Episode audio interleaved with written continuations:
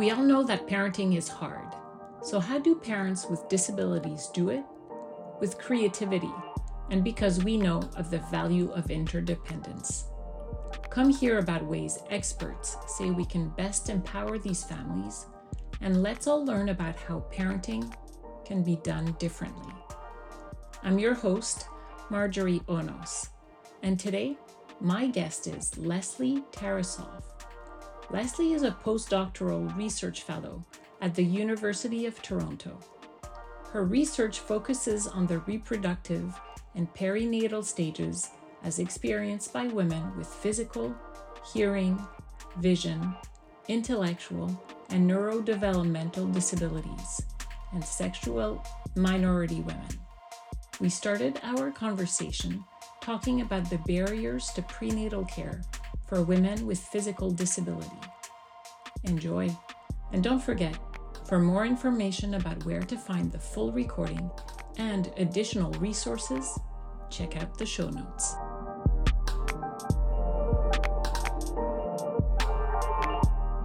So, the title of this paper is We Don't Know, We've Never Had Anybody Like You Before Barriers to Prenatal Care for Women with Physical Disabilities and this quote of we don't know we've never heard or we've never had anyone like you before was from one of the participants who went you know she was pregnant and she had a physical disability and went to the doctor and they didn't really know what to do with yes. her because they hadn't seen or you know cared for someone with disabilities before and a number of participants had similar experiences of being kind of the only one that their provider had encountered this has come up a lot that most providers do not receive any training around disability. And so it's not surprising and very unfortunate that, you know, we haven't seen anyone like you before because they don't, you know, have the education and training around disability. Just in general, so many things about disability. You know, there's so many different disability groups and different needs that people have, but also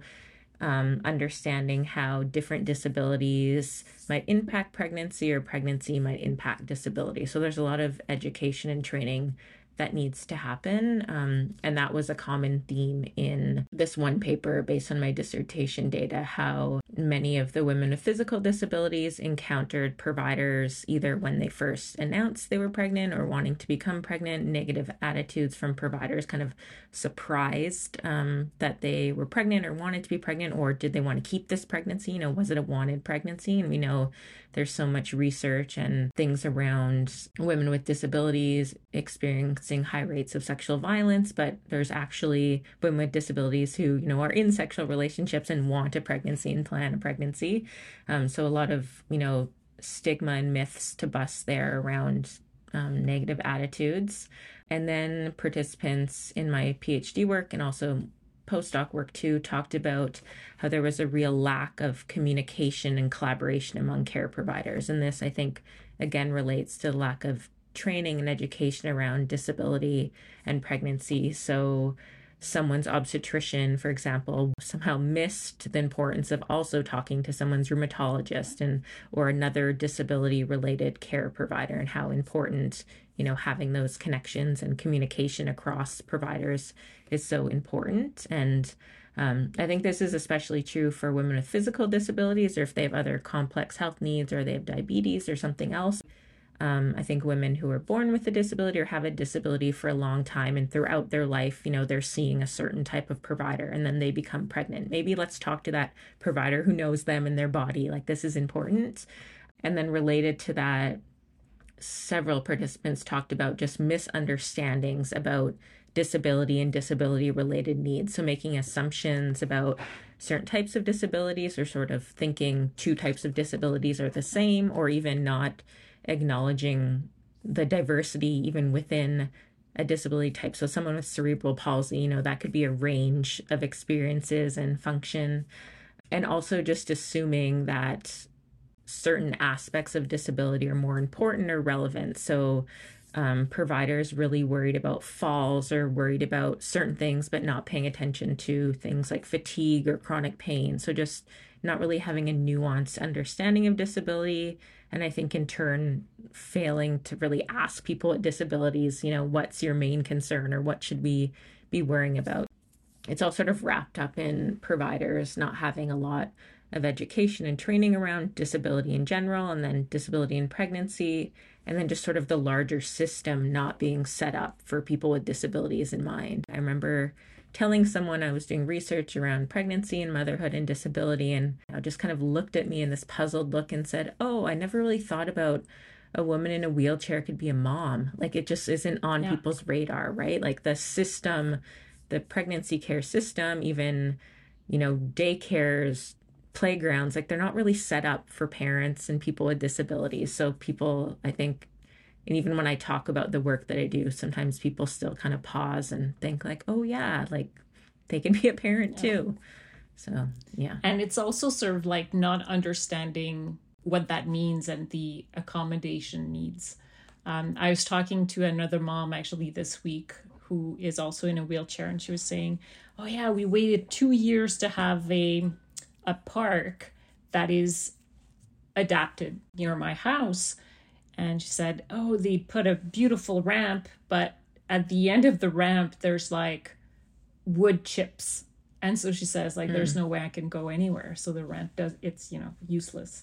But it's sort of that mm. understanding that there is no understanding of what exactly mm-hmm.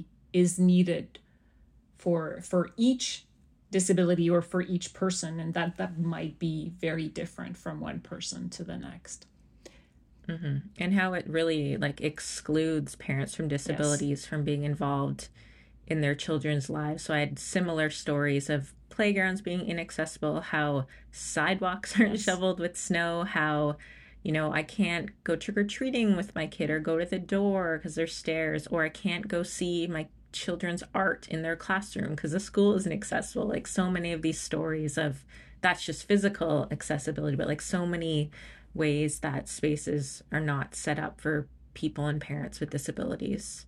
There's a quote, I don't know if I'm, forgetting her name now, but I, I think I cited it in my dissertation, but it was it's probably like 20 years old now, but someone who said, you know, it's as if people have children with disabilities and then they kind of like fall off the earth. It's like we forget that they grow up. So there's so much, I think, still so much more attention around children and youth with disabilities, but then we forget that they grow up and maybe want to have a family of their own. So we, yeah, that's it's just something that's has stuck with me for so long. The, the theme of communication actually comes back in another of the three articles. So we're talking about barriers to and facilitators of effective communication in perinatal care. Mm-hmm. So, this paper was led by a master's of public health student a few summers ago, um, and I worked with her. So, this this was drawing on um, some qualitative data from the larger study that I'm working on with Hilary Brown and um, this particular paper, we looked at the participants who had intellectual and developmental disabilities, as well as those with sensory disabilities. So those who had um, were hard of hearing or deaf or blind, um, to really look at how like the importance of having good communication in their pregnancy care encounters. And I think, you know, some things we found are not very surprising. So there's just a lack of resources around accessible care. Many providers just don't know the different sort of communication accommodations or needs that people with disabilities have, or they just make assumptions, or often, I think, put the burden on the individual person with a disability to make sure their needs are met. So, you know, people sometimes people need an ASL interpreter and that's not available. So, and people feeling like they can't access certain services or engage in certain things like prenatal classes because they're not accessible. You know, there isn't an ASL interpreter or there isn't technology or some something else that would aid them in being able to participate. So some people just don't participate or they have to you know, spend their own money to be able to participate. And then healthcare providers just not having experience around meeting communication needs. So, a lot of, unfortunately, like barriers to effective yeah. communication, really on the provider front, but also I think the larger health system or institution, again, not recognizing that these are people who become pregnant and are parents and need these needs met. But then we did find, um, you know, some examples of providers who were knowledgeable or, you know, were willing to learn about how to make sure their patients with disabilities needs were met. So really, you know, advocating to make sure they had an interpreter or some other sort of resource to make sure they were able to communicate. And I think just taking again the time to listen and get to know participants, especially those with um, intellectual and developmental disabilities, like giving that time and maybe more appointments or longer appointments to explain things or to use pictures or do things in different ways than you might to someone who didn't have a disability. So, one thing, you know, participants with intellectual and dis- developmental disabilities talked about is healthcare providers using medical jargon and you know these big words so that was something a barrier sometimes this doesn't this isn't happening even in in Canada where we have some you know legislation policies policies around equity and accessibility and language and it's just people's needs are not being met and it's resulting in really horrific and I think traumatic experiences. There's a participant in this study who is deaf and she had twins and unfortunately one of the twins was born stillborn. Can't remember. I think we have this quote in this paper but what happened was one of her twins was born stillborn and there was no ASL interpreter in the mm. room. So it ended up being this emergency C section situation. You know, both babies were delivered, but one of them was stillborn. And there was no interpreter and there was, you know, a flurry of activity. Yeah. Um, and it was unfortunately her husband had to sign to her DEAD that her baby had died. Um, and I just like this story is gonna stay with me forever. And I just, you know, I was I was in this woman's living room um, with her and one of my peer researchers and the ASL interpreters, and she's telling this story of how, you know, this is supposed to be this amazing experience, you know, having twins and First of all, it was just a flurry of activity and then ending up to have a C section earlier than anticipated. And then her husband sort of had to rush from work to get there, and they get there and there's no interpreter. And then one of the babies is stillborn, and having, you know, that burden on her partner in that experience, you know, in that flurry of activity and experiencing grief himself, and have to sign to her that one of the babies is di- has died. It was just like how horrible is our system that that partner had to be put in that situation to communicate that. And you know there should have been an interpreter from the beginning. And many participants talked about you know like there should be an interpreter in every appointment throughout pregnancy especially in labor and delivery when there's so much going on um, you know to be able to communicate your needs or understand what is going on like not knowing what's going on. I just the communication part is so important because it can make an experience that is incredibly hard even harder um, when those needs are not met. And similarly, like a participant um, who was blind too, she had a number of children. And after she had lost one child when she was pregnant again, she was in an ultrasound appointment for this next baby. But the ultrasound tech, like usually an ultrasound tech isn't supposed to tell you too much information, but she really wanted some description of what the baby, the next baby, you know, growing inside of her looked like, what was going on. And, you know, she couldn't see because she was blind. And so she wanted some information just so she could, you know, feel okay about this baby and just not having that communication is yeah, it was just like really hard for her. And again, in that situation, her partner was in the room, so she could ask, you know, is there a foot? Is there a hand? Those sorts of things. But not having that communication and understanding for that person um, because of their previous experience losing a child, and also just because she was blind, like more communication needs to happen to just tell people what's going on. You know, she can't see the screen for the ultrasound. Yeah so that the communication piece and i think it it's really it's rooted in around like respectful maternity care and having you know all the information you should have and being able to make decisions together with your care provider. But if you're not even communicating information to someone how how is that happening? How are you having exactly. a good respectful care experience? So the communication piece is so big and i think for people with disabilities it's one having communication needs met, but also having providers who can really like slow down and take the time to get to know the person with the disability and, you know, maybe have an extra appointment or have longer appointments, get to know them and figure out what their needs are and how to best communicate so they understand and feel like they're, you know, part of that care experience. Yeah. Because in what you're saying, definitely, you know, being part of your own care experience is really important for several reasons. But if we were to look at it in a very medicalized way, it is also sort of like so important because it it affects sort of the outcomes.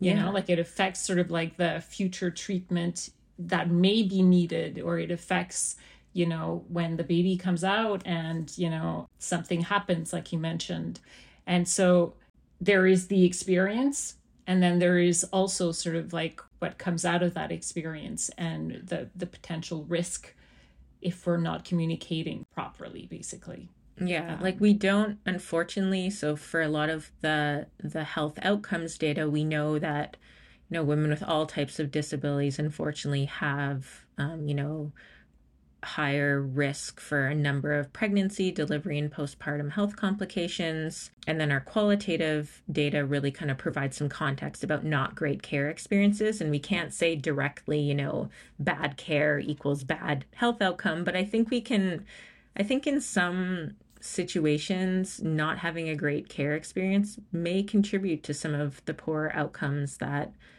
some women with disabilities experience, or it could have health implications for mom and baby down the road. So if I yeah. didn't have a good care experience, maybe next time I'm going to avoid accessing care or I'm going to access care later or yeah, I think it it can have a real there's real health implications if care isn't good and if if needs aren't met.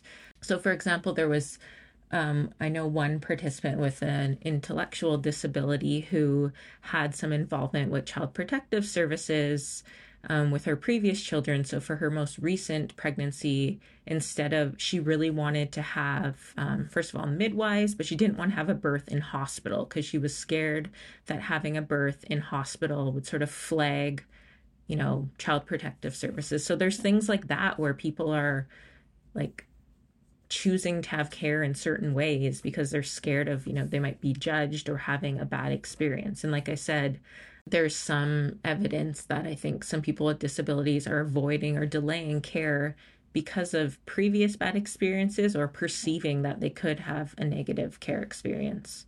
Yeah. The third article that you um, submitted, do you want to talk about this one? It's more of population based data. Yeah. So this is a paper um, that I worked on with Hilary Brown and really her and others who have more quantitative research experience did the analysis, but I um, led writing up this paper, and it's a descriptive paper looking at the preconception health characteristics of women with disabilities in Ontario compared to women without disabilities. So, when we talk about preconception health, we we talk about sort of the health of all reproductive age individuals. So we know that roughly about half of pregnancies are unplanned. And we know that your health before you become pregnant is important because it could affect your health during pregnancy and, and pregnancy and birth outcomes. So, knowing sort of your health when you're of reproductive age is important. And I think for people with disabilities, even more important because there is literature um, showing that for women with disabilities, they're at greater risk um, for poor um, physical and mental health. So, higher rates of things like obesity, asthma, diabetes, um, more likely to smoke, less exercise, poor mental health in terms of high rates of depression, anxiety, things like that. So, all these things we know are known risk factors for pregnancy related health complications. So, we looked at um, how we defined reproductive age from age 15 to 44 and we compared um, women with physical disabilities, sensory, so again, women with um, low vision or blind or deaf or hard of hearing or hearing loss, intellectual and developmental disabilities, including autism, and then we had a multiple disability group, and then we compared that with women without any of these disabilities in Ontario health records data. And so, what we found, and, and what we found is really similar to research in the US, um, is that women with disabilities across disability groups had poor preconception health compared to those without disabilities. So, they're more likely to have a number of chronic health conditions, such as diabetes, hypertension, asthma. Um, as well as higher rates of mental illness. So the things um, like mood and anxiety disorders, as well as substance use disorders. Um, we also found that they had higher um, rates of experience, a lifetime history of assault. Um, and I think this is one thing that's probably underreported in the data. So this is health records data. So this is what's documented. And, you know, when they go to their doctor um, or an emergency department visit, and this is counting, you know, experiences of abuse or assault, but these are probably underreported. Yeah. Um, as well as higher rates of um, medication use, medications that are known to cause um, birth defects. And, you know, people with disabilities use different medications for a number of reasons. And particularly what we found of all the disability groups for all of these different preconception health outcomes around physical health, mental health, abuse or history of assault that those with intellectual and developmental disabilities and those with multiple disabilities were particularly at risk. Um, and those with intellectual and developmental disabilities were also found to have, I guess, more risk or were more likely to experience socioeconomic marginalization as well. So, on top of a number of, you know, health risk factors, they're also um, lower socioeconomic status compared to all other disability groups. So, again, these findings for us weren't very surprising. They're pretty consistent with in the US, but I think it's important to know that before pregnancy or women with disabilities who are thinking about becoming pregnant, often many of them experience poor physical and mental health, and that these are things that are important to think about if they decide to become pregnant or parents. And so being proactive about their health ahead of time is important, but I think we need to really not always, you know, put the onus on individual people with disabilities. So there's some things um, you know, that are social, structural, like why are rates of mental illness or chronic physical health conditions more prevalent among women with disabilities? What are, or, you know, what types of services and supports do we need to put in place to ensure that you know they're healthy throughout their life but also if they want to become pregnant how can we support them? And i think Hilary's found this in some of her other work that we there aren't a lot of preconception health interventions or you know supports and programs that include women with disabilities. So there's preconception health interventions for people for example who have diabetes or their sort of chronic health conditions but not really around disability. So again this is an area, you know, even before pregnancy, we're not really thinking about women with disabilities becoming pregnant or being, you know, part of that pregnant population. Exactly. We're not talking about it. There's also a whole lot of lack of information that they don't receive, basically. And yeah. Uh, it makes a big uh, difference that's some of the th- things that we wrote about in the discussion of this paper and some more recent work that I'm working on now, kind of the reproductive life plans of people with disabilities. So I've interviewed a number of women with disabilities, a range of physical disabilities and intellectual and developmental disabilities, asking them, you know, about their reproductive health generally, as well as, you know, do they have plans to become pregnant one day? You know, what are they thinking about? Are they not thinking about what what might be barriers for them to be thinking about pregnancy or being a parent. And this this has come up that you know they haven't received sexual health education that's specific to disability or you know when they go see their doctor their doctor isn't asking them about birth control or not just not giving them a lot of information or considering that you know family planning or having children in the future is something to talk to them about. You know i asked them you know did your has your doctor talked to you about preventing pregnancy or maybe being pregnant one day? And you know those aren't conversations that are coming up. So i think yeah there's definitely a gap there. And again i think it relates again to healthcare providers you know biases and assumptions and just lack of education around disability and pregnancy. And that you know when they see a patient with a disability they're not thinking about this is someone who might want to get pregnant or have a family one day. You know, we're focusing more on disability related things and maybe that's not why they're coming to see you today, but yeah. there's assumptions about you know, who they are and what their life might be like.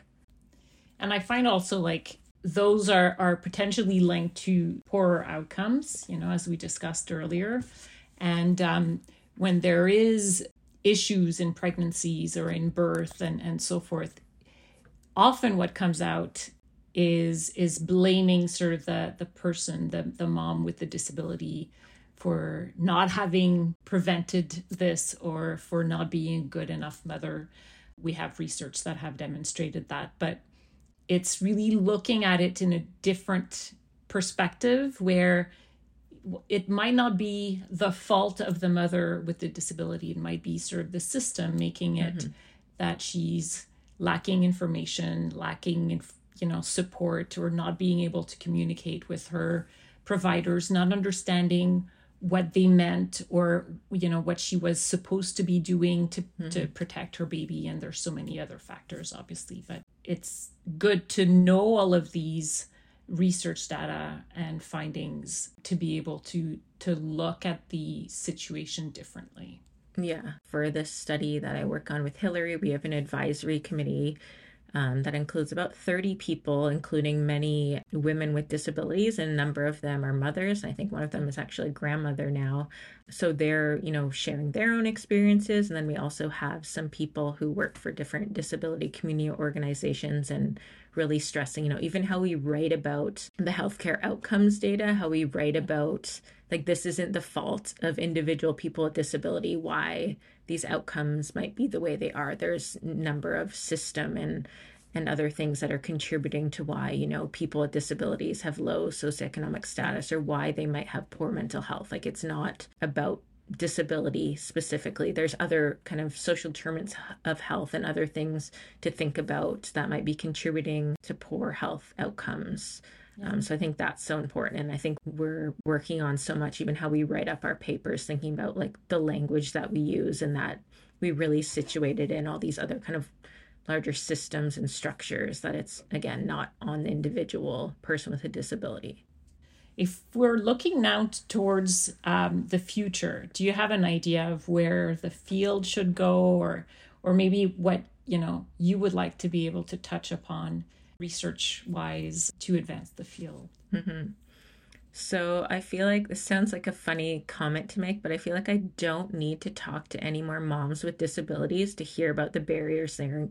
Of course, people's lived experience and their stories are so important and powerful, but like how many more stories do we need to hear that there's barriers and challenges? So for me, um, and one of the some papers that I'm working on right now are looking at the provider perspective. So, one paper I'm working on is around how a lot of providers just didn't receive a lot of education and training. So, like to address that that gap.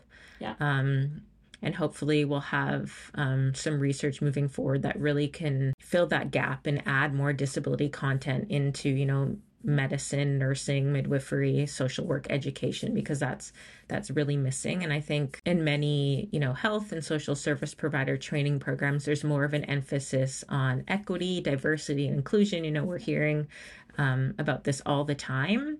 And I think there's a lot of, and I've said this in a number of presentations and things now, I think there's more and more attention, which is, of course, important and great around anti Black racism, um, Indigenous and First Nations people in Canada, around um, LGBT communities and sexual and gender minority people.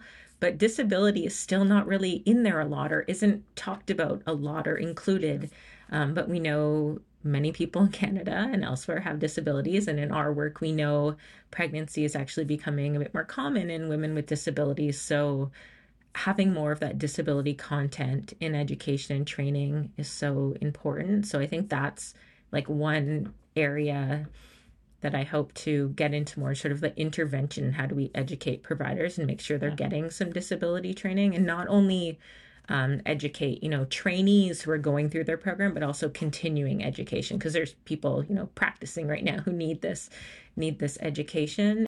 And then a little bit more kind of on the other side. And I talked a bit about preconception health. So talking to women and people with disabilities about, you know, what's informing their decisions about becoming pregnant and having families. What are like the barriers that they encounter? And I think a lot of it, like we've talked about, is is about a lack of information a lack of support, and people just feeling, you know, unsure of can I do this because there isn't a lot of information and support. So, kind of understanding people's decision making around having families and not is something I'm interested in. Like, I've been doing this research for over a decade and hearing the same stories. Like, there are some really great programs and initiatives that are happening. So, at Sunnybrook, Yes. in Toronto, there's the Accessible Care Clinic, and Anne Burndall, who runs that clinic, is doing some really great work. And I have some colleagues in BC at BC Women's Hospital who have a good program there around women with complex cases, including women with spinal cord injury. So I think there's some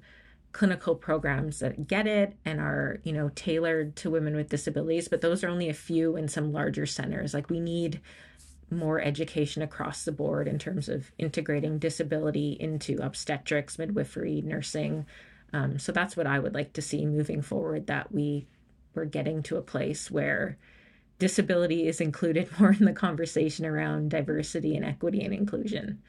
And what I love about uh, you going to get the perspective of the providers and, and the professionals is that you're basically sort of saying like there's no bad guy here right like we each have our own perspective mm-hmm. and we each sort of have our own needs in this and and for providers for professionals well it is to getting informed and getting that information so that they offer better quality care for their patients and i'm pretty sure you know i could assume that all of them or a, a lot of them did not enter their profession thinking, oh, I'm going to sort of like avoid touching a certain percentage of the population. Like they want to do a good job. And mm-hmm. so, you know, understanding that getting the training because this is happening and there are parents who have disabilities every day that give birth so they need to sort of get that information for for themselves mm-hmm. yeah and i think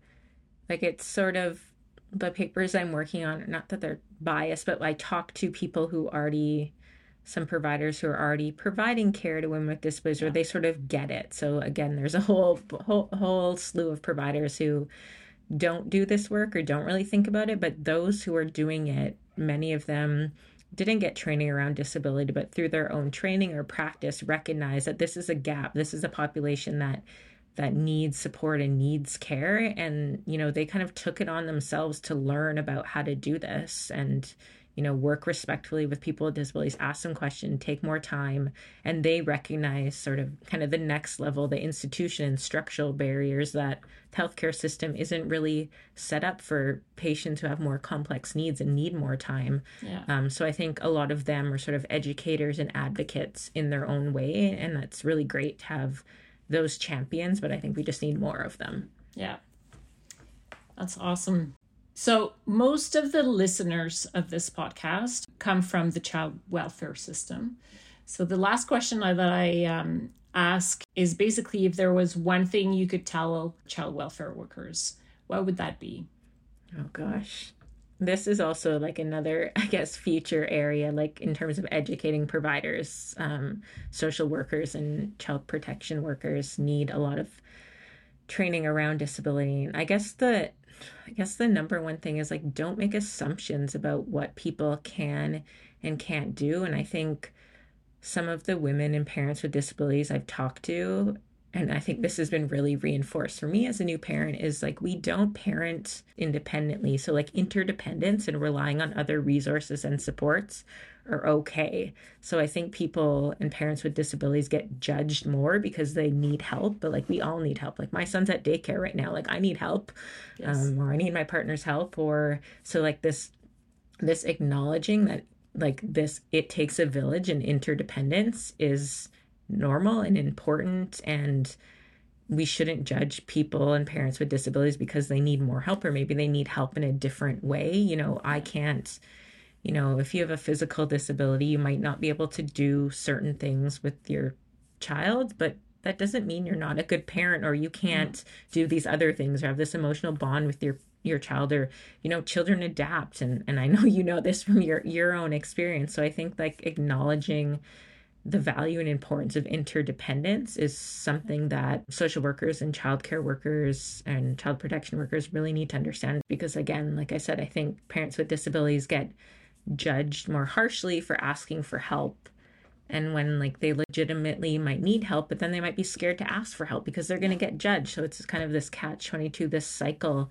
that doesn't benefit anyone so i think acknowledging the importance and the reality of interdependence for all parents is so important and we need to kind of think about parenting differently after you know talking to many parents with disabilities. Like we why are we so hard? Like even if you don't have a disability like moms or parents are so hard on you like why are we doing this? Yeah. it's not benefiting anyone. So if there are supports out there that it's okay to access them and like this is helping the entire family when we're able to access more supports to you know raise our children yeah one thing as you were talking that came to my mind is also we sometimes underestimate the bond and the connection that a child will have with their parents. Yeah. A child who is being raised by a parent with a disability may learn to be more patient mm-hmm. to get the bottle and so won't react the same way as another child who is used to having the bottle very quickly when you know they start fussing a little bit and sort of that connection between you know that relationship that teamwork between the the parents and the child is also very important mm-hmm. and so i just um, thought of that as you were talking you know the interdependence but also yeah. that relationship with yeah with the child is very yeah. important i just wanted to add to that just reminded me of some of the moms i talked to with physical disabilities for my phd work just what you know how children adapt but i think like they taught me so much in terms of how their children see the world and how their yeah. children would point out inaccessibility. I remember this one mom talking about how her son was like five or something and wanted to be an engineer and like change like the transit system or the TTC to make sure it was more accessible so her mom or their mom could access you know like kids become more patient or like yeah. understand difference in a different way when they have a parent with a disability. I think That's like we can all learn from the children of parents with disabilities how to be more patient and and like see the world creative. in a different way yeah and more creative and how yeah. they play and how you know just so many things so that yeah. was that was really important to me and how people talked about you know those children i think see the world in what like a better world should be that is more accessible and being more creative and patient. Yeah. Yeah.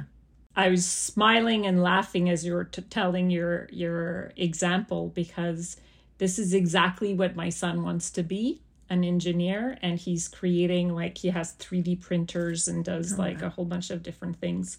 But I, I I always have beside me his Lego wheelchairs that he's had and I have like a series of them mm. right near my computer cuz when he was yeah I don't know he was four, five, you know, playing with Legos, and he couldn't understand that his Lego didn't have a wheelchair. And so he created taking the wheels from like cars and stuff and, and created the, his own because to him that was like just something that was part of normal and yeah. you made it accessible and the big wheels to go like over the bumps and he had like yeah. a an idea. And so yes, our children you know react to their environment and they learn from that environment and and can create and it's pretty beautiful to see mm-hmm. yeah i wanted to thank you for taking the time to introduce us and present us those three beautiful papers and the research that you do i also want to thank you for the advocacy in some sense that you've done all of these years and you continue carrying your voice. I see you on on Twitter always sort of announcing like new research data and making sure that at least on your end you're definitely trying to disseminate the information and I'm grateful to you for that. So thank you so much. Yeah, thank you for having me and thank you for your work and I'm so glad that we're now connected. This podcast was supported in part by a grant from the Minnesota Department of Human Services Children and Family Services Division.